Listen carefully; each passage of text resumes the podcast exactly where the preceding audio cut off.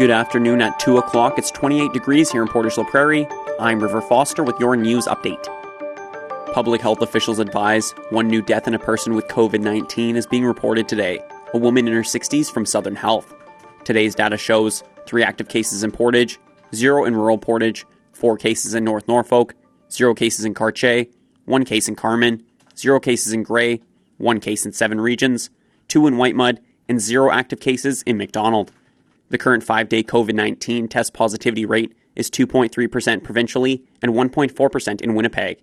As of 9:30 a.m. today, 46 new cases of the virus have been identified. 4 of these cases are in the Southern Health region. There are currently 542 active cases of the virus in the province.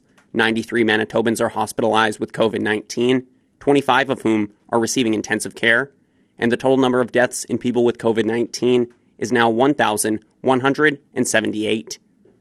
Forest fires spreading across central and eastern Manitoba, as well as fires in central Saskatchewan, are sending smoke into central and southern Manitoba, causing poor air quality for many areas of the province. Environment Canada says a ridge of high pressure will bring light winds and stagnant conditions to the province for the next few days, and poor air quality from the smoke will linger this weekend as conditions slowly change. Due to the smoky conditions, individuals living in or traveling in these areas are advised to be aware of potential health concerns that can be associated with current air conditions, as even healthy individuals may experience sore eyes, tears, coughing, and a runny nose. Wildfire smoke is a constantly changing mixture of particles and gases, which includes many chemicals that can harm your health. For more details, visit the news story at portageonline.com. Training is an ever continuing requirement for Portage La Prairie firefighters. Deputy Chief Brad Bailey says Roquette and Simplot's larger facilities with newer technology require specialized training that is offered to the department. Simplot, for example, has a lot of high and confined spaces. They have a rope rescue team and they have a facility that they've offered to uh, let us use if we ever wanted to use it.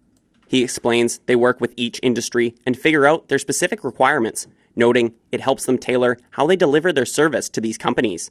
In return, Bailey says the companies receive the service and they also help the department with training.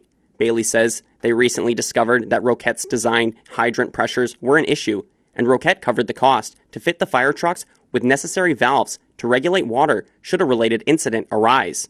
Learn more at portageonline.com. Get the news as it happens. Download the Portage Live app to your smartphone today.